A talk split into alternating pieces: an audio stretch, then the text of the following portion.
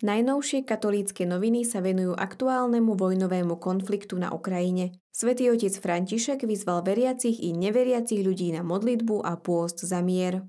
Katolícke noviny sa tento týždeň tematicky zameriavajú na výsledky ščítania obyvateľov. I keď sa ku katolíckej cirkvi oboch rítov v nedávnom ščítaní prihlásilo úctyhodných 60% obyvateľov Slovenska, nemali by sme sa tým uspokojovať, hovorí demograf a štatistik Karol Pastor.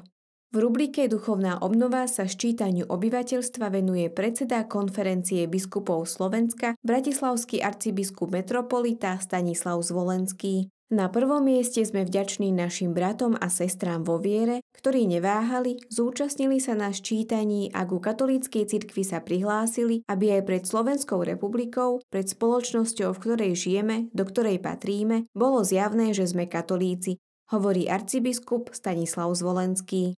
Vysvetľujú, prečo krst neslúži pre potreby štatistiky. Opakovaným argumentom niektorých dospelých nedať dieťa pokrstiť po narodení je darovať mu slobodu voľby. Za tým sa však skrýva vyhasínajúci oheň viery samotného rodiča. Katolícke noviny navštívili Salesiánsku farnosť Bratislava Miletičova a farnosť na najväčšom nitrianskom sídlisku, kde každoročne pripravujú skupiny dospelých ľudí na sviatostný život. Napriek tomu, že ščítanie obyvateľov na Slovensku ukázalo pokles ľudí hlásiacich sa k rímskokatolíckej cirkvi, stále sa nájde i mnoho takých, ktorí svoje životné naplnenie nachádzajú práve vo vstupe do cirkvy. Predstavujú archeologický výskum a obnovu kláštoriska v Slovenskom raji. Cieľom je vytvoriť obrovský archeopark. Ak si myslíte, že zrekonštruovať bývalý kláštor je jednoduché, mýlite sa. Činnosti, ktoré sa pri archeologickom výskume a následnej obnove musia vykonať je mnoho, no odkrývanie dávnych tajomstiev stojí za to. Najnovšie číslo časopisu Cesta prináša tému fyzická zdatnosť. Môžete si prečítať prvú časť rozhovoru s Andrejom Vladimírom s názvom Závislosť očami psychiatra. Na tému závislosť nadvezuje kazuistika z domova nádeje v Prešove s názvom Boj s alkoholom. V svedectve od Ester s názvom Žiadne skratky tu neplatia je priblížený veľmi ťažký život so závislým manželom. V celoročnom cykle Muž v rodine sa pozornosť venuje téme od 6 rokov do 13. Chlapec sa učí byť mužom.